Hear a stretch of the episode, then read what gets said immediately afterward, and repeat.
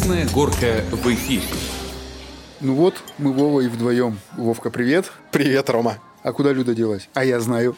А я тоже знаю. Счастливый человек. Лето на дворе, она уехала на море, она в отпуске. Ну и пусть ей будет там хорошо.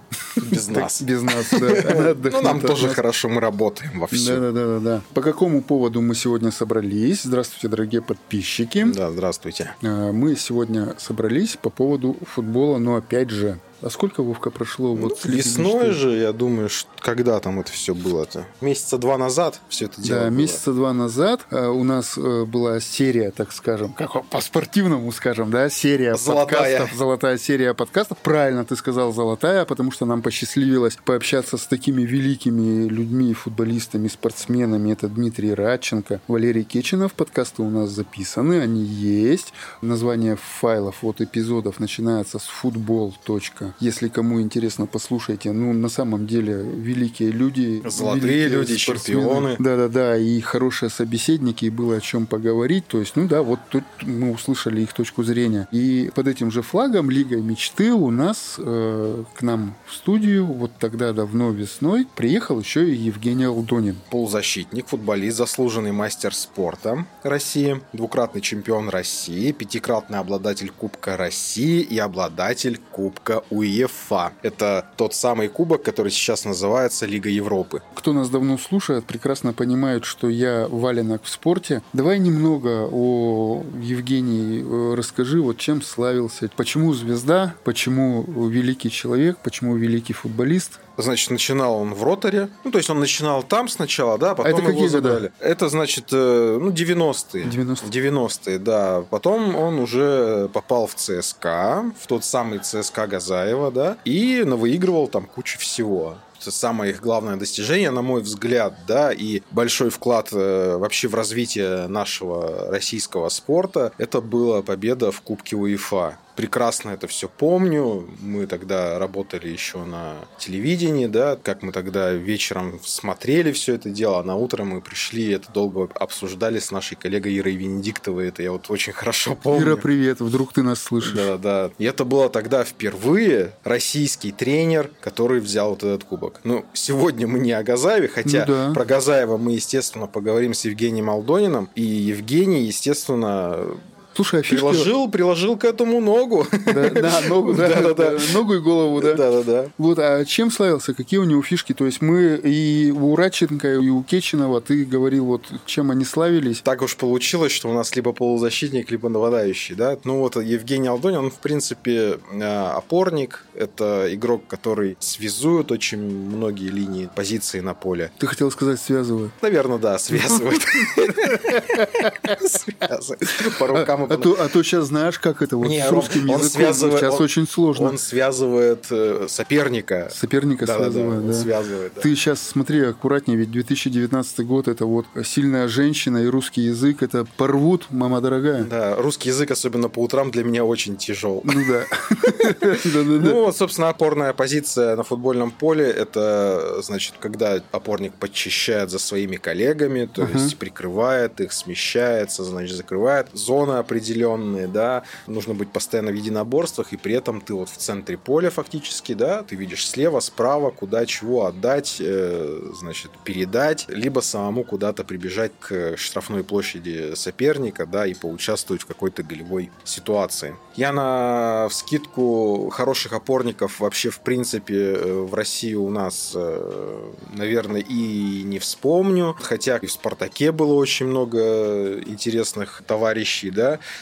товарищей, товарищей. Это все после Чернобыля.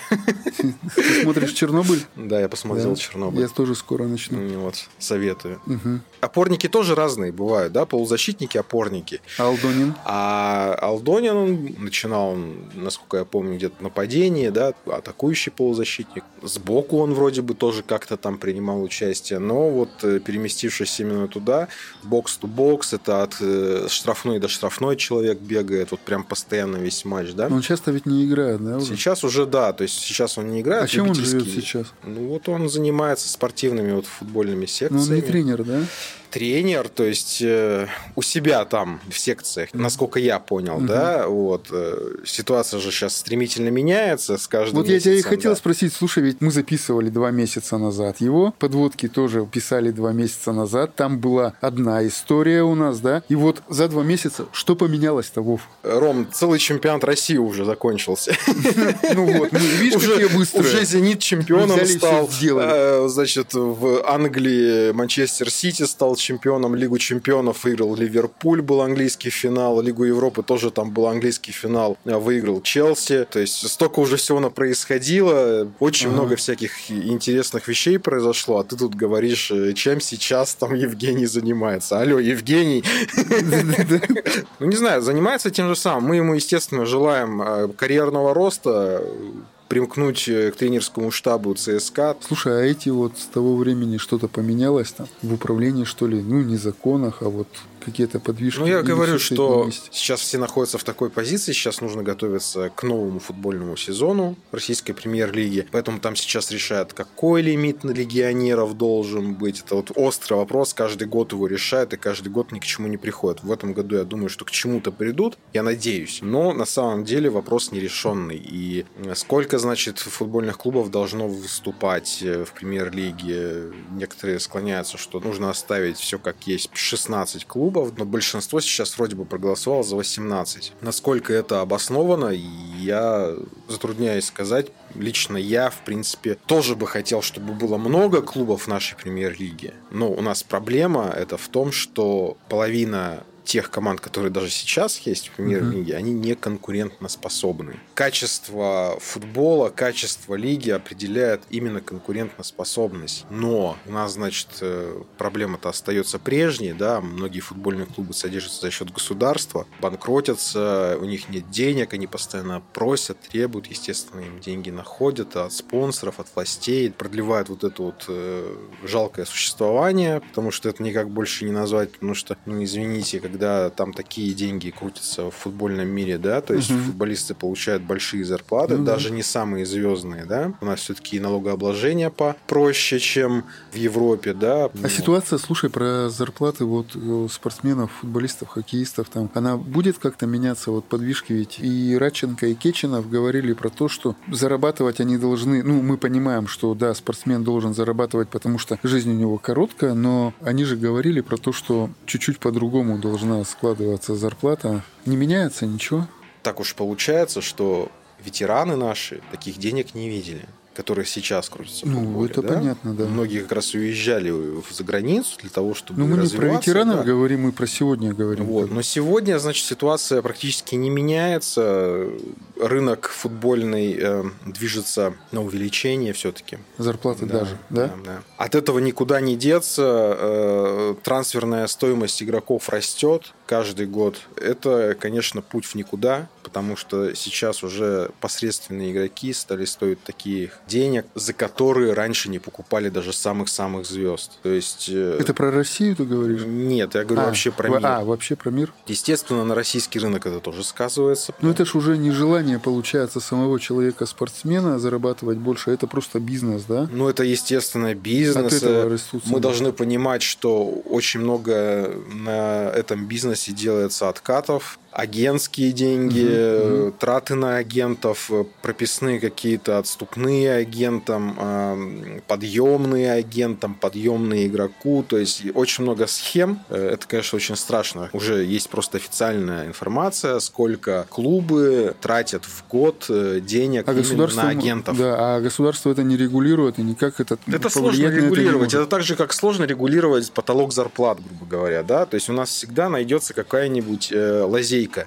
Ну, то есть схем очень много. То ну, есть понятно, это работает... эта тема друг... да, это да, да. отдельно, мы чуть-чуть в сторону уходим. Друзья, подписчики, э, наши слушатели, если вам эта тема интересна, футбол, деньги, э, добро... Футбол, деньги. Футбол, деньги, да. Добро пожаловать в нашу группу ВК. У нас есть группа ВК. Э, как найти это? Собака, подкаст 35 КГ.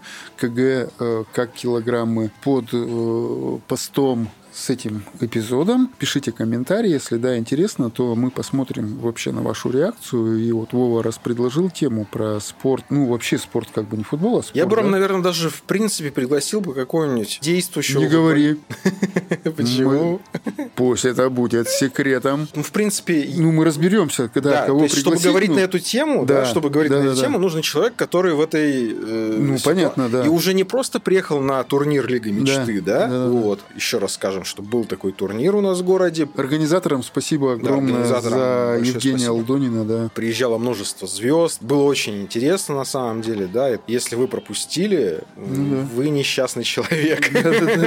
Тем более, если интересуетесь спортом. Вот, значит, с этим мы закончили. Мы возвращаемся, подходим к тому, что сегодня у нас в гостях Евгений Алдонин. Алдонин, и вы с Евгением Алдонина. Остаетесь на ближайшее время. Мы Да. с вами же прощаемся. Да, мы прощаемся, но давайте еще раз напомним, вот с этого эпизода, э, он у нас 23-й, да, мы неофициально в отпуске, подкасты у нас теперь выходят до августа месяца не каждую неделю, как принято, да, а один раз в две недели. То есть, ну, это связано с нашей основной работой. Мы снимаем сейчас э, две видеопрезентации, они сжатые сроки должны быть сделаны, поэтому вот Люда отдыхает, мы работаем. Друзья, потерпите, до августа осталось недолго, Э, мы войдем в нормальный режим. Ну что, Поехали. поехали? Кафе «Красная горка».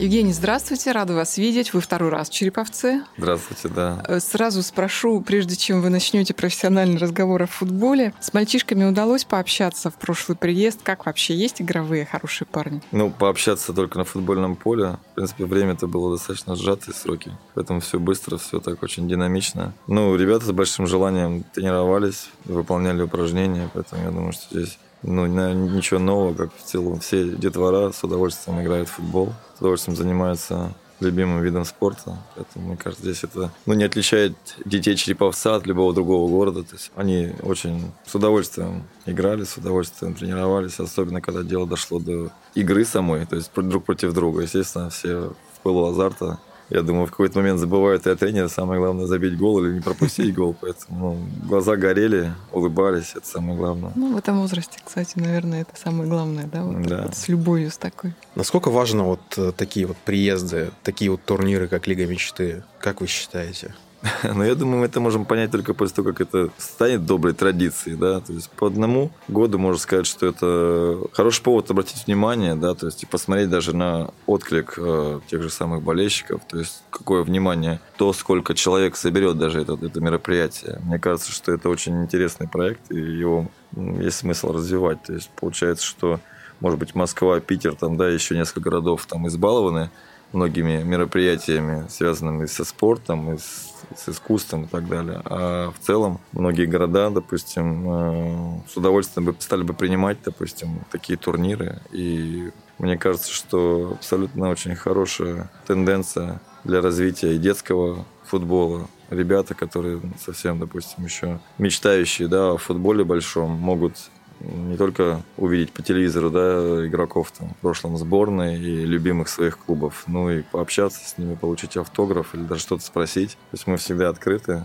на таких мероприятиях и спокойно со всеми общаемся. Ну, вообще по России много таких турниров? Я знаю, что вы недавно только закончили, но... Ну, они возникают. Если мы говорим о традиционных турнирах, то Кубок Легенд, да, самый главный вот турнир, в принципе, ежегодный, в феврале. А вот когда был в прошлом году еще чемпионат мира по футболу, был Суперкубок летом. Чуть больше численностью был турнир, там обычно 6 команд принимают участие, здесь 8 команд было. Ну, и то есть сборная Латинской Америки, там были и Бибетта, и Ривалда, то есть те люди, ну, которые имеют, наверное, такой, я бы сказал, неприкасаемый авторитет в мире футбола, и Кафу. Ну, то есть очень-очень много было именитых футболистов, на которых, наверное, еще я в детстве смотрел, как они становились чемпионами мира. Вы сейчас чем занимаетесь? По профилю, я бы так сказал.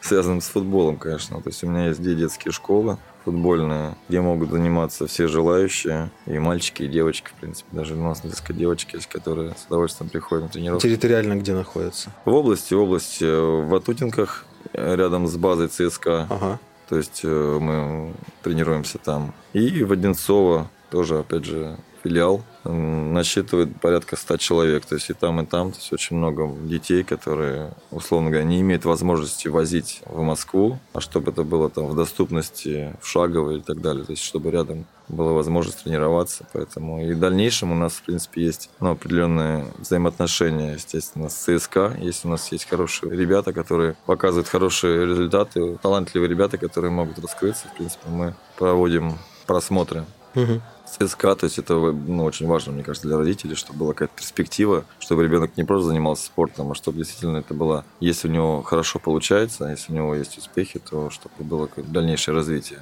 Звали ли вас в ЦСКА, чтобы работать в должности, в клубе? Ну, такого разговора не было. Он же может возникнуть в любой момент. Поэтому... Желание есть? А, ну, есть тренерская лицензия, желание есть, конечно, да. То есть здесь вопрос даже не одного желания. Здесь самое главное еще понимание того, что у тебя это может получиться. Понимаете? Ну, хороший игрок это еще не значит, что хороший тренер. Поэтому здесь все зависит от э, твоих навыков, от твоего умения передать свои мысли либо детям, либо взрослым. А с кем интереснее все-таки вот вам работа с детьми или взрослыми? То есть Слушайте, ну я на думаю, перспективу что здесь или на результат? Сказать так, что с э, со взрослыми я еще не работал, но с детьми работать интересно, потому что, опять же, они, у них живые эмоции, настоящие, неподдельные. То есть они реагируют очень ярко, да, как на победу, так и на поражение. То есть они и расстраиваются очень горько, да, и веселятся, и радуются там забитым мячам, победам очень ярко. Поэтому здесь а, с детьми работать интересно. Единственное, что здесь необходимо опять же, тоже э, понимать, для чего ты это делаешь, да, то есть это ты делаешь на постоянной основе и получаешь полноценное удовольствие от своей работы, ну, быть детским тренером, да, или, допустим, руководителем детской школы, я бы сказал, что это, ну, не супервыгодная ситуация, дальше необходимо смотреть, как бы, на будущее и заботиться, наверное, прежде всего о благосостоянии своей семьи. Важно, чтобы это была востребованная профессия и хорошо оплачиваемая, потому что в целом именно в детском возрасте закладываются, наверное, базовые какие-то фундаментальные вещи, связанные со спортом, с профессионализмом, с, наверное, образом жизни, с какой-то такой вот, ну, на уровне ментальности, да, что значит относиться к себе профессионально. То есть э, это связано и с режимом питания, да, и с режимом дня потому что с детства закладываются очень многие вещи. И здесь, как никто другой, тренер имеет, может быть, даже в какой-то момент или в какой-то области гораздо больше авторитет может иметь, чем даже родители. Тренер – это очень, ну, очень важная профессия в жизни любого ребенка. Вот такой вот вопрос подковырка. Если позовут другой клуб, не в ЦСКА? Знаете, это так, честно говоря, подковырки, это такие, в большей степени, журналисты, конечно, любят все эти Вопрос не в этом, даже другой любой клуб. Прежде всего, я думаю, здесь вопрос о, о работе и о том, какое предложение тебе прозвучало, понимаете? То есть вопрос конкретики. Необходимо каждое предложение изучать, понимать все плюсы и минусы и так далее. То есть здесь вопрос того, что рассматриваются все варианты. Ну, понятно, что ты в большей степени, наверное, занимаешься тем, что тебе от того, что от чего ты получаешь удовольствие и стараешься заниматься этим, как сказать, с душой. Есть ли жизнь после профессионального футбола? А вам как кажется?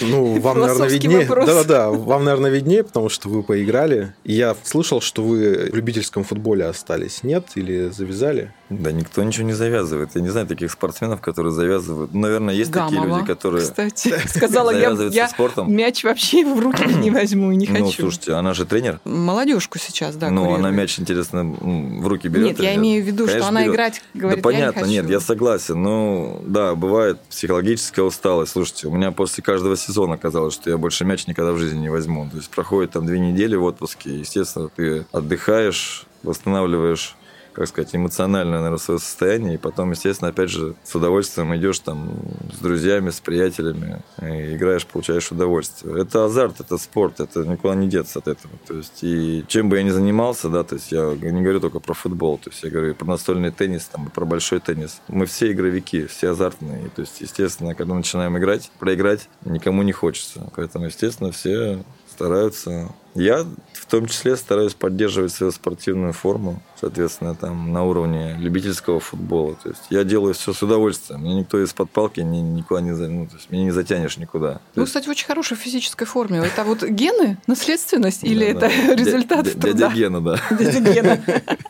Ну, да как вам сказать? Ну, то есть, честно говоря, про себя как-то говорить об этом не хотелось бы. Но в целом, да, и провожу регулярные мастер-классы с детьми, то есть и постоянно турниры какие-то, либо вот в Москве с удовольствием принимаю участие вот в футболе формат 8 на 8 ну, на полполя, в охотку с удовольствием. Самое главное, чтобы было здоровье. Но здесь, как если ты поддерживаешь свою форму, то, в принципе, тебе не за что переживать. А если ты совсем, конечно, ну, играешь там раз в полгода или раз в три месяца, конечно, тогда могут возникнуть проблемы там со спиной, еще какие-то. То есть, ну, профессиональный спорт же, он здоровье не добавляет, по большому ну, счету. Да. В любом случае есть какие-то хронические истории и так далее, которые, ну, либо ты за счет постоянных тренировок или поддержания своей физической формы держишь в нормальном тонусе себя и не возникает особых проблем. Ну, просто разные вещи бывают. Кто-то заканчивает после травм, и которые просто физически не могут продолжать, допустим, там какие-то активные физические упражнения делать. Поэтому различные вещи. Но, слава богу, Бог миловал. То есть серьезных таких травм, операций во время футбольной карьеры у меня не было, поэтому... Ну вот многие не понимают всей серьезности профессионального спорта, да, что вот множество травм, после которых, вот правильно сказали, что заканчивают. Да все понимают, я как не понимаю. Ну, не знаю, у некоторых все-таки какие-то более романтические такие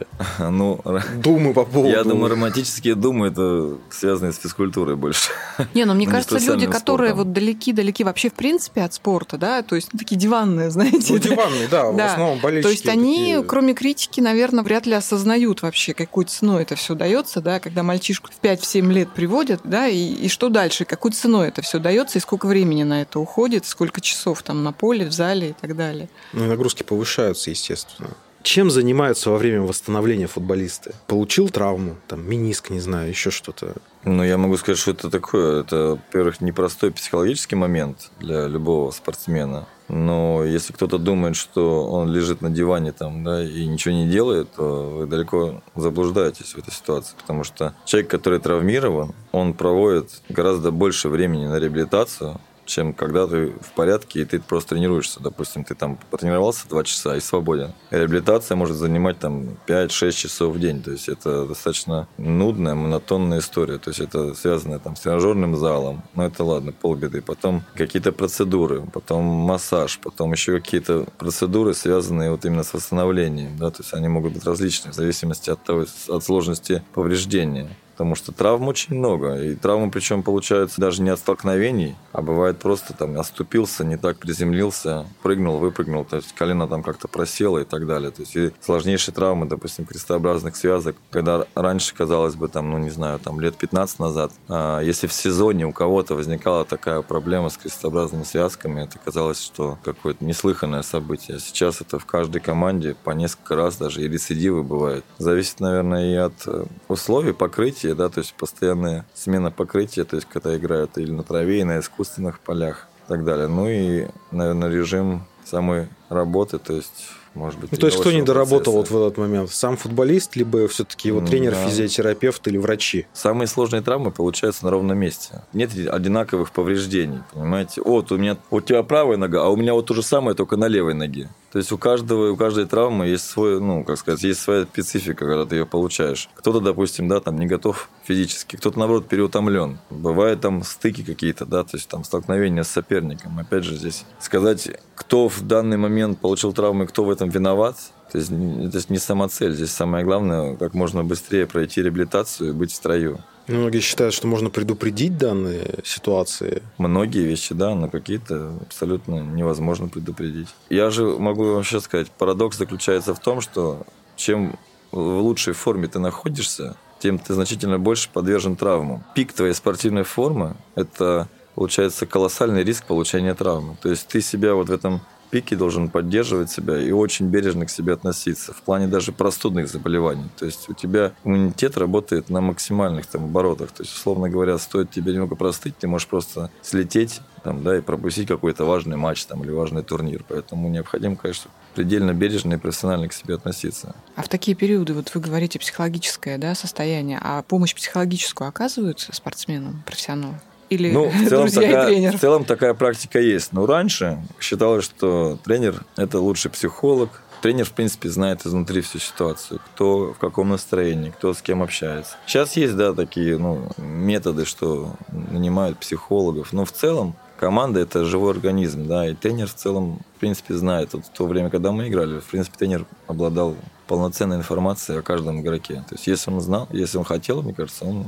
в любом случае будет все знать. И здесь такой тонкий момент, что не перегнуть палку, да, то есть кому нужен кнут, кому пряник и так далее. То есть здесь вопрос психологических. А в плане того, что не уйти в такую депрессию психологическую, мне кажется, коллектив прежде всего помогает. То есть в любом случае ты общаешься с командой, тебя не, не возят какой-то санаторий. Хотя бывает такое, что ты можешь в Германию уехать на реабилитацию и так далее. То есть такие моменты тоже бывают. Это все зависит от степени травмы. Но тем не менее, коллектив, да, там, друзья, товарищи тебе всегда помогают выйти из какого-то такого сложного состояния. Потому что любая травма, да, это, во-первых, ты выпадаешь из тренировочного режима, прежде всего. Потом выпадаешь из игрового ритма. И, естественно, то есть это, конечно, не очень приятно, потому что любой спортсмен хочет всегда играть, всегда выигрывать, всегда оказаться в стартовом составе, всегда приносить пользу. Ну а как же конкуренция, там, когда тебе в спину дышат и говорят, о, Ну вот, так она вот». тебя как раз и поддерживает. Нет, а человек э, получил травму, и кто-то потер ладоши и говорит, ну, теперь Да я на нет, его место. открыв- открывается дорога для молодых. Молодым всегда почет уважение. То есть в любом случае одна дверь закрывается, другая открывается. То есть Ну, кто-то точно, получает травму, а кто-то получает шанс проявить себя, реализовать себя. То есть это это жизнь, так в любой отрасли, в любой жизни, ну, то есть в любой профессии.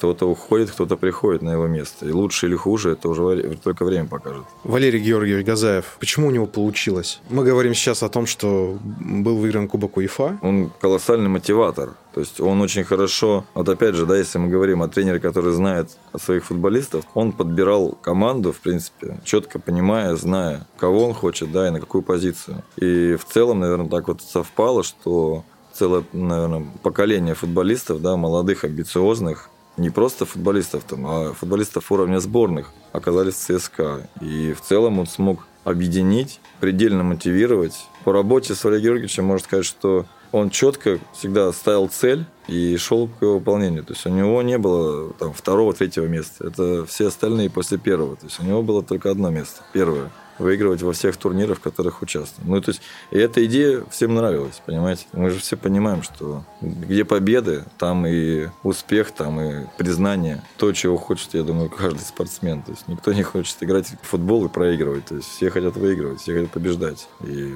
в целом это была такая команда единомышленников, которые вот в одно время собрались, и многие, такие как Игорь Акинфеев, до сих пор еще вот этой плеяды играют, выступают на очень сильном уровне. А легионеры, вот насколько было с ними сложно или проще? Я могу сказать, что достаточно легко. Ну, понятно, что ну, есть какой-то языковой барьер, да, но когда есть переводчики, которые могут в целом помочь всегда в любой момент. И здесь уровень самое главное, понимаете, если уровень легионера высок, и он добавляет в командную игру свой вклад, то и с ним общаться проще значительно. То есть понятно, что если он телега, да, то есть если он не тянет, то кто бы он ни был, там, легионер или, там, или наш, то есть к нему будет ну, как бы требования, если он их не выполняет, тогда могут и возникать конфликты. Но когда легионеры хорошего уровня, тогда и вопросов нет. То есть они выполняют все э, указания тренеров и идут в хорошем режиме, все занимаются, все побеждают, поэтому никаких проблем в взаимоотношениях нет. А ваши мысли по поводу лимита на легионеров? То есть каким он должен быть? Но я точно знаю, что он должен быть, наверное, да, но в каком-то в гибком варианте, потому что я, честно говоря, глядя на нашу ситуацию, да, мне кажется, что у нас все как-то получается ну, то есть идея светлая, да, чтобы, допустим, был лимит на легионеров, чтобы их было не так много, чтобы давать дорогу молодым. Получается, что у нас э, молодых футболистов, опять же, не так много. И лучших забирают там, допустим, лучшие клубы. И не факт, что они там играют и раскрываются. То есть они получают хорошие контракты, к примеру, не выдерживают конкуренцию, садятся на замену и лучше не становятся от этого. Поэтому здесь, конечно, необходимо четкое понимание того, что да, если у тебя есть молодой футболист, талантливый, то ему по-любому необходимо получать игровую практику. То есть он обязан играть. Если он будет просто для конкуренции, если он будет там, не знаю, только тренироваться, он лучше от этого не станет. Поэтому необходимо делать какие-то, не знаю, ну там телодвижения в плане фарм-клубов, да, там и так далее. То есть, или, к примеру, мне, в принципе, нравится история с драфтами, да, в Америке. То есть, допустим, лучшие молодые перспективные игроки идут не в самые успешные клубы, а наоборот, Самые низшие, да. самые низшие, да. Ну, то есть не самые успешные, то есть, получается, играют в слабых клубах, делая их сильнее. И сами становятся сильнее. Поэтому, мне кажется, здесь очень хорошая история. А, Но самое главное, здесь игрок молодой, да, должен понимать, что его не забыли, не спихнули куда-то, а за ним смотрят внимательно, то есть и смотрят за его прогрессом. И здесь необходимо ну, как-то выстраивать эту стратегию, потому что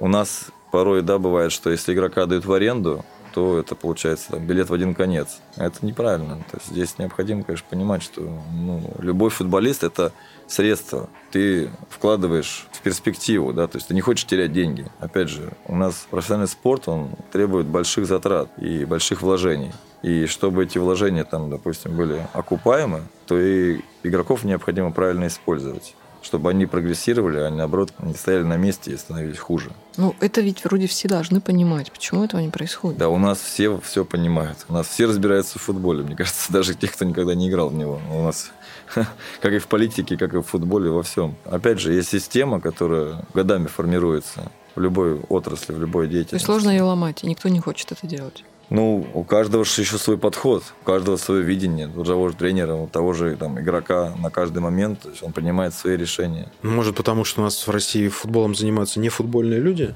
Может быть. Мне кажется, понимаете, здесь вопрос, э, вот, допустим, да, Дюков у нас президент РФС, он, на мой взгляд, да, сильный функционер. То есть он может привести людей с э, большими возможностями. То есть, к примеру, либо там спонсорские контракты и так далее. А то вот как распорядиться этими средствами, вот вопрос в чем. Понимаете, как правильно. Если, допустим, говорить о Галицком, да, то я считаю, что это один из тех людей, которые, ну, с которых примерно добрать, да, то есть построил шикарный стадион, выстроил отличную инфраструктуру для своего клуба. И клуб, в принципе, очень-очень а, мне симпатичен. То есть играют здорово, в хороший комбинационный футбол. И в целом, да, клубу не так много лет, но они играют уже постоянно в Еврокубках, и на очень хорошем уровне. И в целом весь Краснодар с удовольствием приходит на стадион. То есть я был на этом стадионе, ну, стадион просто шикарный. Как в театре. Ты не хочешь туда уходить. Хочется там находиться и погружаешься в эту атмосферу. Просто потрясающий стадион. А почему у Галицкого так получилось? Потому что у него есть деньги.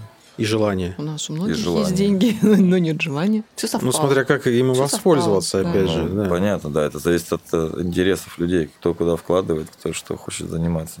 Кто-то любит на, на лодке кататься, на яхте кто-то, самолете летать. На какой позиции себя всегда видели и на какой позиции хотели себя проявить, наверное, мечтали играть? Ну, в детстве мы всегда играли в нападение, всегда тянуло в атаку. Но по мере взросления позиция как-то все пришел в полузащитника оборонительного плана. Я чувствую себя комфортно в центре поля. То есть мне казалось, что в детстве, допустим, если я где-то на фланге играю, справа или слева, мне казалось, что я периодически касаюсь мяча, а мне хотелось быть в гуще событий. Там ну, невозможно смотреть, ну, как сказать, быть посторонним зрителем. Там постоянно приходится а, занимать позицию, двигаться либо к мячу, либо там создавать комфортную ситуацию для партнера, подстраховывать партнеров и так далее. То есть вот это то, наверное, чем я хотел всегда заниматься. Чему опорник может научить детей? Самое главное, это, мне кажется, ну, четкое понимание того, чего ты сам хочешь. Вот сейчас я смотрю на европейские команды, к примеру, мне очень нравится, как на игру влияет тот же самый Гвардиола, да, то есть он меняет психологию саму, самой игры команды, то есть он приходит там в, Баварию, Бавария до этого играла несколько в другой футбол, начинает играть в футбол, похожий на Барселону. Да, приходит Манчестер Сити, то же самое происходит. Хотя многие говорят, что да не, ну в Англии у него так не получится. Но тем не менее, получается, игроки становятся сильнее, лучше, прибавляют. Это, мне кажется, самое главное для тренера. То есть это, чтобы у тебя постоянный был прогресс собственный и прогресс тех футболистов, с кем ты работаешь. Это самое главное. То есть, чтобы при тебе команда раскрывалась как-то по-новому, был свой стиль, вот тот же самый, да, Клоп в Ливерпуле. У него есть свой стиль, и он не может не нравиться. То есть команда играет практически в предельно вертикальный футбол, все быстро, все вперед, то есть на большой скорости, на шикарном исполнительском мастерстве. То есть э, такие тренеры, они вызывают уважение, у которых есть свой стиль. То есть здесь вопрос даже не то, какую позицию ты сам играл, а то, чтобы у тебя был свой стиль, своя харизма, свое видение процесса. На сегодняшний день какого тренера вот российского вы можете выделить? Ну, так интересно работает тот же самый Мусаев в Краснодаре. Молодой специалист абсолютно, да, казалось бы, еще несколько лет никому не известный. В прошлом году пришел из школы, и Краснодар показывает достаточно зрелищный футбол, результативный. Идут вверху таблицы. А, если брать, допустим, ЦСКА, Гончаренко тоже собрал команду, к примеру, то есть поменялась команда на 80%. И никто даже не предполагал, что армейцы в этом сезоне будут бороться там за тройку, к примеру, да. Слуцкий. Слуцкий, я так могу сказать, что он очень грамотный тренер. Он может разобрать любой футбольный эпизод до фрагментов, молекулярно. То, что к нему тоже можно относиться с уважением, потому что вот он сейчас работает в Европе, да, то есть он решился на это, да, и приобретает опыт. Опыт – колоссальная вещь, и он не боится этого, да, то есть он работал в Англии, может быть, не столь успешно, да, как планировал, но тем не менее, сейчас работает в Голландии. Это его копилочку. Что будет дальше, посмотрим, то есть какие у него дальше амбиции, какие дальше будут решения. Ну, в целом, я не слежу за конкретно каким-то тренером, да, в большей степени, то есть смотрю за командами, да, в какой футбол играют. И тогда, конечно, ты уже обращаешь внимание, кто ими руководит этими командами. А главный тренер не обязательно должен иметь за плечами карьеру профессионального футболиста? Ну, конечно, мы, мы же видим опыт Маурини того же самого. То есть он был переводчиком, вот, пожалуйста. Ну, конечно, в идеале это, да, то есть, чтобы ты понимал внутренний, да, каждого футболиста, ты должен быть в его шкуре. Тот же самый вот Гвардиола, да, он был очень хорошим футболистом, и, я считаю, лучшим тренером в мире на данный момент. Одним из лучших. Поэтому, конечно, в идеале, да, наверное, все-таки необходимо. Но это, опять же, это тоже не панацея. То есть мы видим, что есть варианты. Тот же самый Слуцкий, да, он закончил футбольную карьеру вратарскую, 21 год. И очень рано начал работать с детьми, и потом по нарастающей. За каким футболом сейчас будущее? Есть какая-то тенденция, когда-то была там тики-така, может быть, э, Катеначи, и вектор развития футбола и мода на определенный стиль игры возникает после чемпионатов вот, Европы, мира. Ну, мне кажется, что если смотреть, ну, опять же, я говорил про Клопа и про Гвардиолу, если вот совместить два футбола, да, Ливерпуль и, там, к примеру, Манчестер Сити или Барселона, то это, мне кажется, идеальная модель очень агрессивная игра в обороне, причем на чужой половине поля. Mm-hmm. То есть, в принципе, сейчас то, чем занимается та же самая Барселона и Манчестер Сити, они очень высокий делают прессинг, оказывают на соперника. То есть, в принципе, они могут при желании закрыть команду на своей половине поля, да, и делать с ней все, что угодно все решает еще исполнительское мастерство, понимаете. Можно иметь свою философию, но и не иметь своих исполнителей, понимаете. То есть, наверное, поэтому наш чемпионат России такой, ну, какой-то не такой. Ну, какой не такой. Но, опять же, я думаю, что сейчас есть классная инфраструктура. То есть, те стадионы, которые сейчас построены, честно говоря, то есть, вот белой завистью, да, смотришь на те, ну, где мы играли, да, и где сейчас футболисты играют, на отличных стадионах, там, на полях очень хорошего качества. Поэтому в любом случае вектор развития, он как-то, ну, все равно ну, развиваемся. А то, что у нас футбол какой-то не такой, это все вопрос же, опять же, детских школ, детских тренеров. То есть необходимо, чтобы э, люди там работали, те, которые действительно хотят и горят да, этим заниматься. И чтобы это, безусловно, хорошо оплачивалось, эта работа. Это, в принципе, как ну, ты занимаешься творческим процессом, да, тебе нужно увлечь ребенка, то есть вовлечь его в эту спортивную жизнь, чтобы с этим видом спорта он остался на всю жизнь, да, и от тебя зависит многое. И если ты, допустим, спокойно можешь смотреть завтрашний день, то ты занимаешься этим процессом с более, я бы сказал, творческим посылом, да, надо что-то придумывать, надо постоянно что-то какой-то вносить креатив. То есть, да, там нет базовых каких-то упражнений, которые вот точно скажут, что вот это я сделал, сейчас дам это упражнение, и он меня точно станет мастером. Нет, это все зависит от желания, от характера, от возможности самого ребенка. То есть от желания тренера тренировать. Это же тоже очень важно, понимаете, относиться к своей работе с, с большим энтузиазмом. У нас не всегда так бывает. Ну, это как раз к вопросу, как воспитать нового Головина, Чалова. Ну, конечно, это совокупность э, вещей. То есть, это желание самих ребят и э, желание тренера работать, прежде всего. И подходить к своей работе творчески. Вот вы как-то в интервью сказали, что футбол – это игра голодных и по-спортивному злых. Молодежь у нас в таком состоянии находится футбольная. Это я могу сказать, это формирование характера. Ну, вот если мы смотрим, да, там, допустим, на бразильских футболистов, ну, они, в принципе, все из трущоб, все там из этих бразильских фавел. То есть у них там несколько путей развития, да, несколько вариантов. Либо ты идешь там, не знаю, в банды в какие-то, да, либо ты идешь на футбольное поле и зарабатываешь свой авторитет с помощью футбольного мяча. Вот поэтому там вариантов немного. И я к тому, что э, просто если ты находишься ну как сказать, достаточно обеспеченной семье, у тебя комфортные условия для жизни. Зачем и... нужны телодвижения лишние, да? Да, опять же, да, здесь можно так сказать, что такие случаи тоже бывают. Тот же самый Федя Чалов, да, он там из культурной образованной семьи, да, но тем не менее, парень играет в премьер-лиге, один из лучших бомбардиров, то есть возглавляет список. Кто может что-то сказать плохое против него? Это все самое главное. То есть профессиональный спорт, да, там, допустим, спорт высоких достижений, это не легкая прогулка, да, с улыбкой на лице. То есть это надо доставать из себя все ресурсы организма организма. То есть ты работаешь на максимуме. Это не всегда могут сделать те, у кого есть куда отступить. Но он просто скажет, да ладно, ну что, зачем мне напрягаться? Я либо завтра сделаю. Сегодня не буду, завтра сделаю.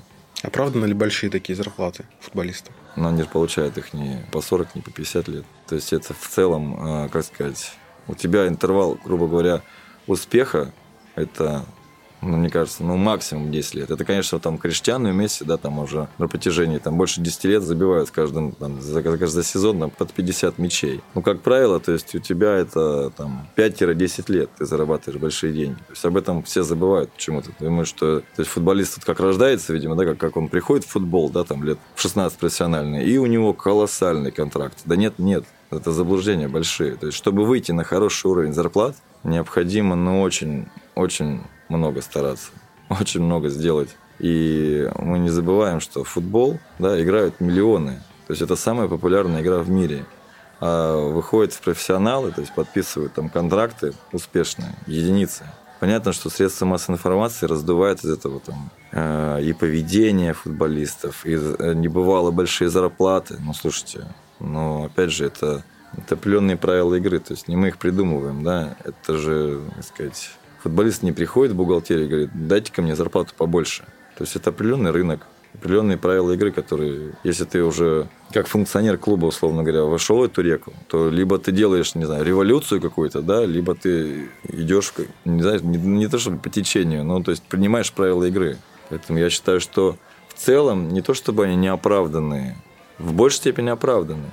То есть у меня философия такая, что, допустим, если ты молод, да, ну, футболист молодой, но если ты качественно влияешь на результаты команды, да, на игру команды, если ты хороший футболист, то ты обязан зарабатывать хорошие деньги. Потому что неизвестно, что будет завтра. Ты можешь получить травму. Много факторов бывает таких, что там карьера у игрока не, не идет дальше, там, да, там, не вперед и к успеху ведет, а наоборот, там может быть какие-то проблемы. Ты же, словно говоря, травму получил и все, карьера закончилась. А тебе не вспомнят. Когда ты перестаешь играть, тебе забывают очень быстро. Пока ты ну, на ходу, пока ты, тебе помнят, необходимо зарабатывать, необходимо побеждать, добиваться намеченных целей. Почему в российском футболе за последний год столько скандалов? Потому что средства массовой информации стали хорошо работать. Раньше, может, многие вопросы и вещи не... Заминались прошел чемпионат, не, то, что не заминались, да нет, не обращали тема. внимания. Слушайте, но ну, у нас много на что, там, не знаю, раньше, мне кажется, не так пристально обращали внимание. В целом скандалы там с футболистами или с кем-то, они возникают и в Европе регулярно.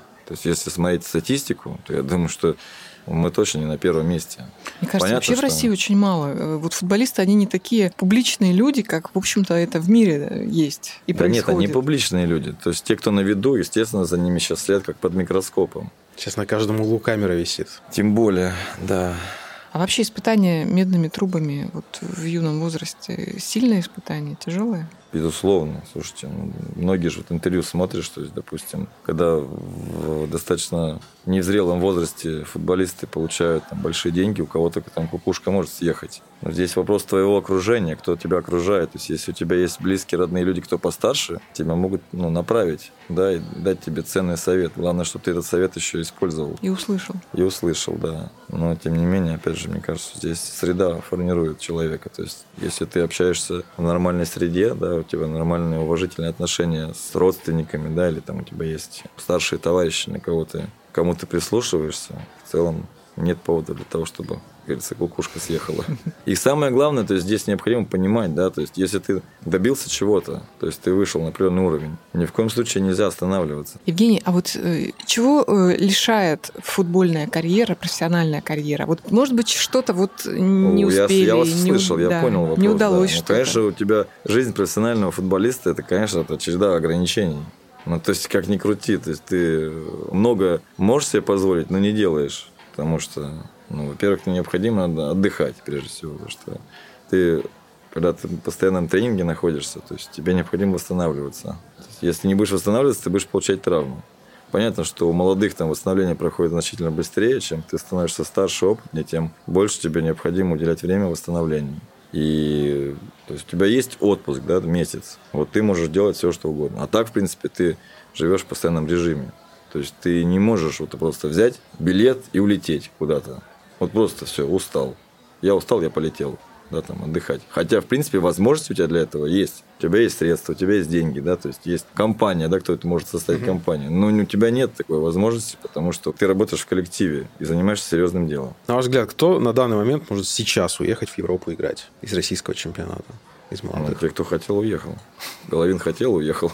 Но мирончики, мне кажется, могут уехать. Могут, но если захотят. Опять же, понимаете, здесь вообще зависит от того, куда ехать. Ехать абы куда, мне кажется, что нет смысла. Потому что раньше уезжали в Европу, в принципе, да, вот в 90-е годы. Ну, уезжали, потому что денег не было в стране. То есть уезжали хоть что-то заработать, не знаю, мир посмотреть, да, там. Мы все вспоминаем слова еще дефицит. Уезжали, чтобы... Уезжали, чтобы была какая-то возможность. Мы же уже не вспоминаем, да, когда у нас в магазине лежала одна колбаса, да, там, и один сыр.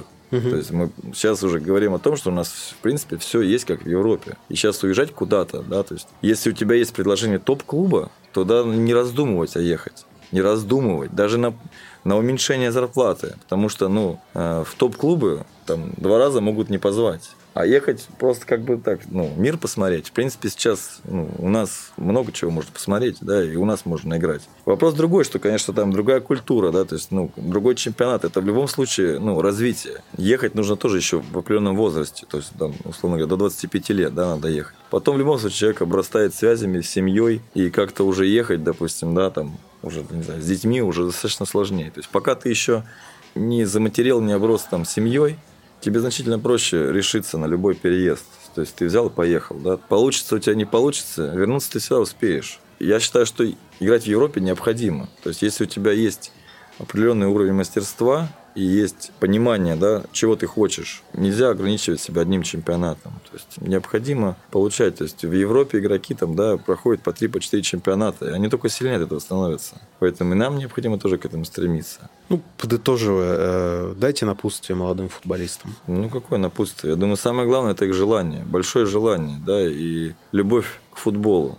То есть, если мы говорим сейчас о футболе, да, то есть необходимо, чтобы не родители хотели, да, за вас, а вы сами хотели. И я уверяю, что у каждого есть возможность себя реализовать. То есть даже, словно говоря, в любом городе можно находиться думать, да я так далек от большого футбола, да нет. То есть все твое желание и все твои стремления. То есть если ты ну, днем и ночью проводишь с мячом, то у тебя в любом случае появится шанс себя проявить. То есть главное ими воспользоваться. Опять же, я тоже, я да, вырос не в суперфутбольном городе, да, город Ялта в Крыму. А, там был большой футбол, не так далеко в Симферополе, но опять же, мне до него было далеко достаточно. Угу. Пешком бы я не дошел. Но я хотел, я стремился, я, ну, у меня появился шанс, я им воспользовался. Приехал в Волгоград, да, в спортинтернат Ротор, и дальше там уже подписал первый свой контракт, и дальше по восходящей, то есть сборная, и ЦСКА, и все победы, которые были связаны который мы все помним. По крайней мере, я точно. Евгений, спасибо большое, что заглянули к нам. Я желаю вам, чтобы поступило вам много интересных предложений, и чтобы мы услышали вас и увидели вас уже в новом статусе. Может быть, тренера, главного тренера, эксперта. Может быть, да. А может быть, где-нибудь и в политике, потому что я думаю, что вам есть чем поделиться, что рассказать и что изменить в российском футболе. Ну что, играйте в футбол. Всем спасибо. Да, большое спасибо. До свидания. До свидания. Кафе «Красная горка».